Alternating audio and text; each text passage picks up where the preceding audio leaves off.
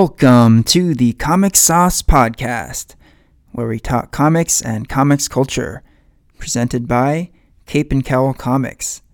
I am Henry Liu, and today is Wednesday, June 20th, and we're going to talk about San Francisco Comic Con, SFCC, if you will.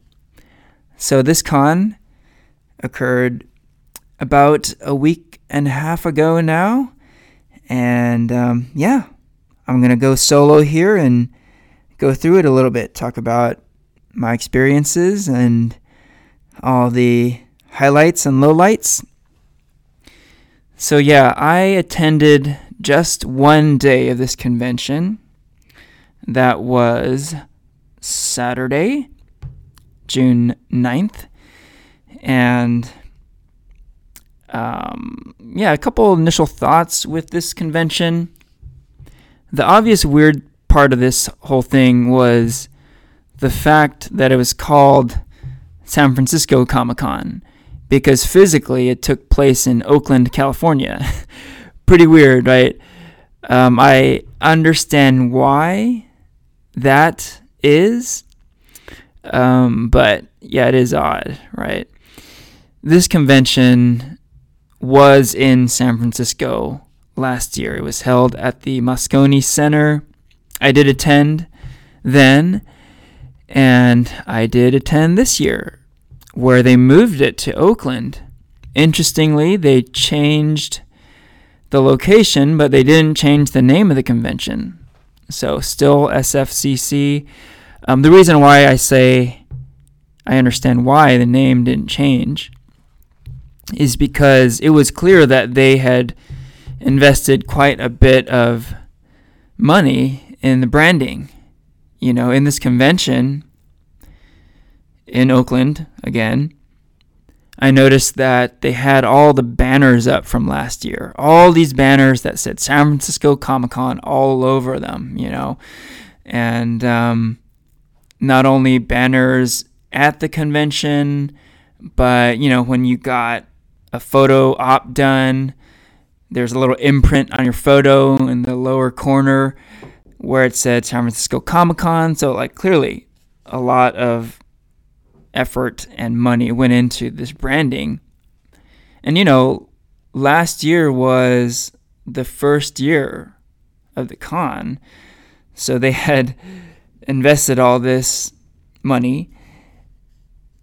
It would have been a big waste, you know to be like one and done just to change it to Oakland Comic Con, right? Uh, would have been cool to rename it Oakland Comic Con, but you know, like I said, I understand why they kept the name, and you know, technically, the convention took place in the San Francisco Bay Area, so there is that, right? Um, but pretty confusing, right? You know, to say that, oh, I went to San Francisco Comic Con over the weekend. You know, when you say that, most people are going to be like, oh, where in San Francisco was it? Well, actually, it was in Oakland. Hella confusing, right? So, there is that. Okay, so I'll just walk through my experience on that Saturday. So, usually, with conventions, I will purchase tickets in advance. I didn't do that for this one. Um, interesting because I was wondering if I would be paying more at the door. You know, that's quite common. You know, if you buy in advance, oftentimes you can save some money. I didn't do that, so I was curious. Interestingly, I actually saved a little bit of money because the door entry didn't have any fees. So the ticket for a Saturday admission was $50. That was both online and at the door. But the online ticket had some fees attached. So didn't uh, have to pay that. when I was there in person. So that was kind of nice. You know, I will say this though, at $50, that's you know, a pretty hefty price tag for a convention ticket. Any way you slice it, you know, even without fees. And um, the price was in that same ballpark last year, too. And I will say this about San Francisco Comic Con. You know, I've gone a couple years now. I kind of feel like the price for tickets for this convention a little bit steep, you know, for what you're getting. It's a little bit steep, you know. Not to say I didn't have fun at this convention this year or last, but just in my experience, the cost of a convention ticket usually corresponds to the caliber of guest at the convention. And um, not to diss the guests who have come to San Francisco Comic Con these last couple years, but the caliber is a little bit on the lower side and to me certainly does not warrant a $50 price tag, okay? Just being honest, that's my take. So $50, a little bit steep. Like I said, uh, at the door, no additional fees, so it's $50 even, okay? no big deal. I can handle that. So uh, in I went to SFCC. Oh, another thing about the whole like online versus in person ticket purchasing. Even though I did save on fees a bit, I waited longer because there were more will call entry booths open than the in person ticket booths you know. Uh, so there was that drawback. You know, I saved a little bit of money, but it took me longer to get in. So, you know, in general, it's always better to buy in advance. In general. Okay. So, another thing I purchased was a photo op. I purchased a photo op for Camren Bicondova. She's the actress who plays Catwoman on Gotham. And I wanted to call this out because this was interesting to me too, because I purchased a photo op with her and I also purchased a digital copy of the photo. So if you go to comic conventions, this is pretty common practice. And usually now, with our high tech age, this digital copy you get pretty much instantaneously. So you take the photo, you pick up the photo pretty much right after you took it, and then if you purchase the add on, you can get the digital copy. So I've done this a number of times at other conventions, and it's uh, always been instantaneous. You know, they give you the website to go to, you put in the little code that you see on your photo, and, uh, you know, it's a pretty quick download. But for SFCC, it's not instantaneous.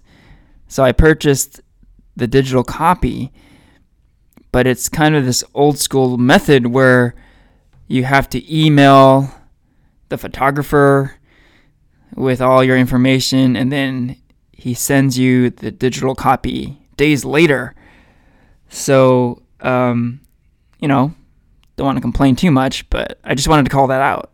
You know, um, just compared to other conventions, it's a lot slower. So, uh, just FYI there, and a little bit of you know SFCC, get with the times, man because other cons are doing it better. Okay. Um, as far as the photo itself, it was pretty cool. You know, I wore my Cat Town T-shirt. Cat Town is an Oakland cat rescue shelter. So, with this con being in Oakland, I thought it was cool to rep Oakland and support this awesome cat shelter with Catwoman herself. And this actress, Camren Bicondova, is an animal rescue advocate. So, nice little uh, photo there. Okay, so what else can we say about SFCC?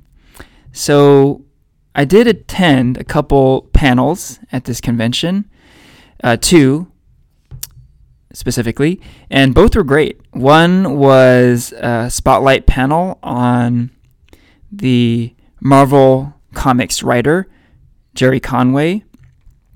And the other panel I went to was called University of Wakanda, a diversity and inclusion themed panel. So that was pretty cool. And um, one thing about the panels. So I didn't attend any panels at the main room, which I understand is pretty large. But these two panels I went to were in smaller rooms, and I would say too small because uh, both of those panels did fill up. I barely got in to both of them. There was a third panel I wanted to go to, a spotlight on the Marvel writer Jim Starlin. I was shut out of that panel. I went to that panel right around the start time and it was full. I could not get in. Uh, so this seemed to be a bit of an issue uh, just in general, you know, like those smaller rooms were too small. Um, I mean, and I guess it does speak to the popularity of the convention, which is great. You know, there were a lot of people there. Despite this, you know, like I said, heftier price tag to get in, there were a lot of people there. So, you know, in a way, uh, they did well. You know, maybe they shouldn't change their prices because uh, uh, plenty of people attended. You know, I'm complaining a bit about it being a little more expensive, but you know, how can they complain about uh, the price if tons of people showed up? So they did well there for sure. I just wish that they had more room in these panels because both of the panels I went to were great. I just uh, feel like uh, they could have been bigger. Um, yeah, you know, the Gerry Conway panel in particular was great. You know, um, Gerry Conway is the co creator of The Punisher. That alone, you know, made it worthwhile to check out this panel. Uh, but just to hear his stories, um, he was a writer on Amazing Spider Man for a long time. He wrote the issue where Gwen Stacy dies. And uh, he talked quite a bit about that. That was fascinating. There was quite a bit of fan backlash. You know, fans were not happy.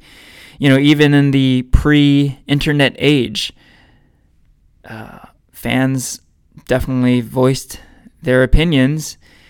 Um, and uh, yeah, he, he definitely talked a bit about that He talked a bit about creating the Punisher, you know, some of his influences. He talked about a couple movies of the era Death Wish and Dirty Harry. Um, those were influences. And um,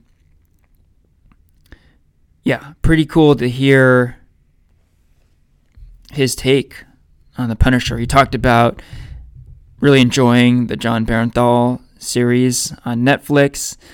And yeah, I think uh, he felt pretty good about being associated with this iconic character, you know? Uh, maybe the most interesting thing he talked about, though, was this DC and Marvel crossover he did. So he was part of the Spider-Man versus Superman DC and Marvel Comics crossover book, and um, pretty fascinating to hear about this because I did read this way back in the day, and um, I did not know that Gerry Conway was the writer of this book. He was the sole writer of this book, and it was cool hearing the whole process behind it. You know, it sounded like it got approved pretty easily. It was literally like Carmine Infantino and Stan Lee just kind of saying, okay, let's do it. And they just did it, you know? And the ground rules were pretty basic. They agreed on a Marvel writer with a DC artist, and then having two editors, one Marvel and one DC. And that was it, you know? Um, Conway mentioned how when he was coming up with the story for this book, he was given no restrictions at all. It was just like, whatever. You know, there were these checks and balances in place, right? Where a DC artist would be drawing the book, and these editors, you know, one Marvel and one DC, would be making sure the thing didn't go off the rails too much. But can you imagine, like, if they did something like that today? I have to think there would be a whole lot more cooks in the kitchen, right? And uh, yeah, Conway talked about how he really got to write the exact story that he wanted to write. And um, he felt like it was all the better for that, right? You know, um, he stayed faithful to the Spider Man character and the Superman character. And, um, you know, he was pretty uh, mindful of the fans and uh, both publishers. You know, he was uh, he was good about including like the iconic villains. You know, Doctor Octopus and Lex Luthor were in it, and um, you know, he thought about like you know what fans would want to see and that sort of thing. Um, so pretty cool hearing about that stuff, and it really makes me think. Oh man, why can't they do these crossovers more. Like we haven't seen a Marvel DC crossover in a long time, and I'm sure a lot of it is kind of what I alluded to. You know, there would probably be a lot of people involved, a lot of cooks in the kitchen, and hence might be difficult to get made, right? Um, but uh, in terms of readers, comics readers, like we love that stuff, right? I mean, if there's any kind of Marvel DC crossover, we're going to want to read it. So the desire is there. Um, so, yeah, why not? I'd love to see more of this sort of thing. Okay, so the SFCC experience. I talked about the photo op I did, I talked about the panels, but probably the majority of my time at the convention on that day, again, just Saturday, was on the exhibit floor. And, um, you know, I wasn't alone. A lot of people at this convention were roaming the exhibitor booths. And um, I was kind of, you know, looking to get a feel for everything, but also I was pretty specifically shopping for vintage comics too, you know, higher dollar value comics, of which there were many. You know, um, I did talk with Rainier a bit prior to the convention about, like, oh, hey, you think they're going to have some higher value comics for sale at this con? And we both thought there would probably be some, uh, but there were a whole lot more than I expected. Um, so I spent a lot of time browsing, you know, going booth to booth, checking prices, checking on uh, certain comics that are on my wish list, you know, that whole thing. And I gotta say, while there were a lot of comics for sale, I found that you know, for whatever reason, the pricing was on the high side. You know, maybe that goes along with the ticket price. You know, I just felt like the few times where I did find a comic that I was like, okay, that's on my list. Let me take a look. Maybe I want to buy this. Um, those instances, I was priced out, man. That said, I did buy a comic from the Cape and Cowl booth. I will say this Cape and Cowl Comics, uh, that's a big exception. You know, Aton prices his stuff very reasonably. And I've been noticing this, you know, the wall books he has in store and at conventions, uh, the higher value comics. Um, he's not out there to fleece his uh, customers or convention goers. Uh, you can put some trust in uh, Cape and Cowl comics. I did buy Miss Marvel number one, uh, the first appearance of Carol Danvers as Miss Marvel. So I'm pretty stoked to have that in my collection, particularly in anticipation of the Captain Marvel movie. Uh, but yeah, I bought that from Cape and Cowl, and um, I'm pretty stoked about it. Another note on Cape and Cowl, man, they had a great placement for their booth. Basically, they're the first thing you see when you enter the exhibit floor. You go through the main doors, and they are right there. So, really can't get any better than that. Okay, one last thing I wanted to mention, and that is the policy that most comic conventions have with a paid adult admission, kids can attend for free. This is cool because I have done this a number of times. I have brought my son Simon to Comic Cons a number of times completely for free. You know, I would pay and then I can bring him in with me. Super cool. And I did do this for SFCC. And as he usually does, he has a great time. You know, he enjoys checking out the cosplayers and just taking in the exhibit floor. He likes to just wander around and check things out. You know, he's still just four, but as he gets older, more and more he is able to recognize certain comic book characters and he loves to call them out, you know. Um, so he had a blast that day. One thing I wanted to note though, in general, you know, there is this general policy of kids free with the paid adult admission.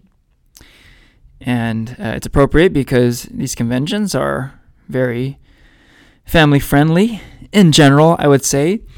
Uh, the reason I wanted to bring this up is because there was a particular cosplayer that uh, kind of freaked Simon out. There was this great cosplay of an alien xenomorph. Um, really fantastic costume, very realistic, you know, um, life sized alien xenomorph. Looked like it was straight out of the movie, you know. Um, if it had some uh, alien goo dripping from its fangs. um, I think that's pretty much all it needed. You know, pretty scary. And Simon definitely uh, got a little freaked out. You know, he saw the xenomorph and immediately like turned around. He's like, let's go this way.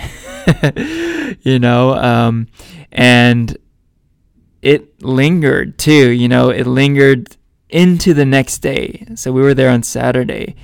And on Sunday, we didn't attend the convention, but he had what I can only describe as PTSD like behavior on Sunday. You know, he was freaked out, and it was pretty apparent that that xenomorph messed him up pretty good. Uh, so I don't know, uh, maybe a word of warning there. Um, generally, these conventions are kid friendly, um, but it can get a little too real, I suppose, with certain cosplayers. So, yeah, just a word of warning. And I know, you know, different kids react differently, and um, depending on how old they are, where they are with their development, these are all things that, you know, can change uh, a kid's experience at a comic convention, right? So right now, Simon is at the point where he is afraid of a lot of stuff uh, in general. Um, so, you know, maybe that's my tip, you know, never mind the age. If your kid is at a point where uh, he or she is a little bit, uh, you know, easily scared of stuff, whether it's something on TV or in a movie or in person, uh, maybe uh, you want to hold off on taking them to a comic convention. I certainly uh, am looking to wait things out a bit with Simon. I do plan on going to a convention this weekend in Sacramento. It's called Fandemic. And uh, this one, I think I'm going to hold off on taking the little guy there. Um, you know, I think uh, over time, Simon will return to the comic convention circuit. Uh, but after this past freakout, yeah, I think um, give the little guy a break. And um, we'll go from there. So that's SFCC. Overall, pretty good experience. Um, you know, I've been to my fair share of conventions now, so I certainly notice the little things like pricing and um, all the things that you experience at uh, conventions. I I do notice, uh, so I definitely wanted to call out um, a lot of the stuff here. You know, overall, I would say this convention was very successful. Like I said, there are a lot of people here, uh, so they're doing something right, you know. Um, and I will say this: now that it's in Oakland, um, I certainly want to keep going because they're so close. You know, that was maybe the biggest benefit for me. You know, I live in the city of Oakland, and getting there was super easy. And I also saw a lot of people I knew there, so that was great. You know, I think this accessibility um, really made it worthwhile for a lot of people to go. And yeah, I should call that out. You know, um, I ran into so many people I knew there, and that was certainly uh, one of the highlights for me as well. Okay, and with that, we can wrap up the episode. This is Farewell from Henry.